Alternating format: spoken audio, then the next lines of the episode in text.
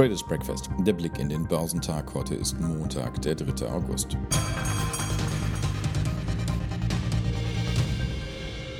Neuer Monat, neue Handelswoche. Viele Börsianer dürfte die Lust auf einen Neustart umtreiben. Denn in den letzten Julitagen hatte sie eher die Angst vor einer zweiten Corona-Welle erfasst. Und Daten zum Einbruch wegen der Lockdowns bei der ersten waren schon schlimmer ausgefallen als ohnehin schon befürchtet. Umso größer sind die Erwartungen an die Politik zumindest in den USA, wo der Kongress verbissen um ein neues Konjunkturpaket ringt. Mittlerweile mehren sich diejenigen unter den Börsianern, die nicht mehr auf eine V-förmige Erholung setzen, also den kurzen Absturz in die Rezession, dem die Wirtschaft wie Phönix aus der Asche pfeilschnell in neue Höhen enteilt. Neuer Realismus ist angesagt. Die Finanzmärkte gleichen sich wieder dem realen Geschehen in den Unternehmen an. Das lief zuletzt nur für die Tech-Giganten wirklich gut. Die meisten anderen spürten den harten Einschnitt. Und diese Woche bringt Tage der Wahrheit für die DAX-Anleger. Fast die Hälfte der Top-Unternehmen hierzulande zieht Bilanz des ersten Halbjahrs. Wie es aussehen könnte, zeigte die Großbank HSBC am Morgen. Die hat in den vergangenen Monaten nicht einmal die Hälfte dessen verdient, was im ersten Halbjahr vergangenen Jahres zu Buche stand. Um 65 Prozent fiel der Vorsteuergewinn und tunnelte damit die ohnehin schon bescheidenen Erwartungen. Generell ist das Sentiment an den Märkten in Asien durchwachsen. Am Morgen wurde eine private Umfrage veröffentlicht, wonach Chinas Produktionstätigkeit im Juli zugenommen hat. Der Cajun Market Einkaufsmanager Index für das verarbeitende Gewerbe lag im Juli bei 52. 52,8 und damit über den Erwartungen. Zudem lag der Wert über 50 und damit im Bereich der Wachstum signalisiert. Das gab zumindest den chinesischen Börsenauftrieb. Die Aktien auf dem chinesischen Festland waren ebenfalls höher, wobei der Shanghai Composite um etwa 0,9 und der Shenzhen Component um 1,2 Prozent zunahmen. In Japan stieg der Nikkei im Frühhandel um 2,1 Prozent. Eine Erholung nach dem Einbruch der japanischen Aktien um fast 3 Prozent am Freitag.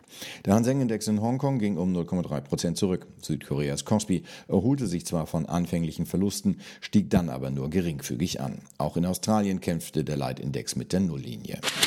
In den USA dürfte der Start in die neue Börsenwoche ebenso holprig werden. Derzeit rechnen die Experten mit deutlichen Verlusten. Dabei hatten Amazon, Apple und Facebook noch am Freitag für einigen Auftrieb gesorgt wenn auch vor allem bei den Tech-Indizes. Die Standardwerte legten nach einem durchwachsenen Handelsverlauf weniger deutlich zu. Hier sorgten einige negative Unternehmensnachrichten für eine etwas getrübte Stimmung.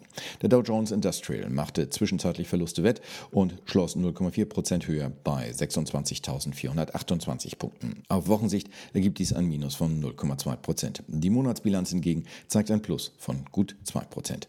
Für den marktbreiten Standard Poor's ging es am Freitag um 0,8 Prozent auf 3.201 71 Zähler aufwärts. Der technologiegeprägte Nasdaq 100 zog um 1,8 Prozent auf 10.905 Zähler an. Unter den Einzelwerten standen neben den Technologiewerten auch die Aktien von Ölkonzernen im Fokus. Die beiden größten US-Ölmultis, ExxonMobil und Chevron, rutschten im zweiten Quartal tief in die roten Zahlen. Der globale Konjunktureinbruch wegen der Pandemie ließ die Nachfrage und die Preise am ohnehin schon schwächelnden Ölmarkt weiter sinken. Das bringt die Branchenriesen stark unter Druck. Damit knickten die Anteilsscheine von Chevron um 2,7 Prozent ein. Die Papiere von ExxonMobil hingegen drehten ins Plus und schlossen 0,5 Prozent höher. Schwächster Wert im Dow waren die Anteilsscheine von Caterpillar, die 2,8 Prozent einbüßten. Der Baumaschinenhersteller schnitt zwar trotz eines Umsatz- und Gewinneinbruchs im zweiten Quartal besser ab als von Experten erwartet, allerdings machte das Unternehmen den Anlegern mit Blick auf eine schnelle Erholung der Nachfrage nur wenig Hoffnung. Am deutschen Markt hatte sich in der vergangenen Woche ebenfalls Ernüchterung breit gemacht. Den jüngsten Kursrutsch am Freitag hatten die Anleger hierzulande nur phasenweise zum Einstieg genutzt. Zum Ende hin traten sie doch wieder auf die Bremse aus Angst vor dem, was weiter steigende Corona-Infektionszahlen für die Aktienmärkte bedeuten könnten. Der DAX war zunächst über die 12.500 Punkte zurückgekehrt, rutschte am Nachmittag aber ins Minus, als auch der New Yorker Dow Jones mit den US-Standardwerten eine schwächere Tendenz einschlug. Letztlich verlor der deutsche Leitindex 0,5 Prozent auf 12.313 Punkte. Im Wochenverlauf hat er damit etwa 4 Prozent verloren.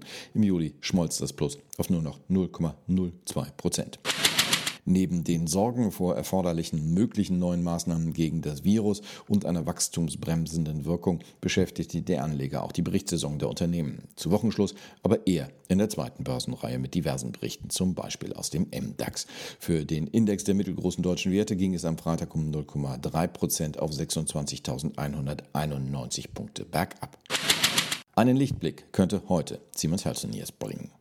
Die Siemens-Tochter will den amerikanischen Krebsspezialisten Varian übernehmen. Für 16,4 Milliarden Dollar, was der teuerste Deal der Siemens-Geschichte wäre.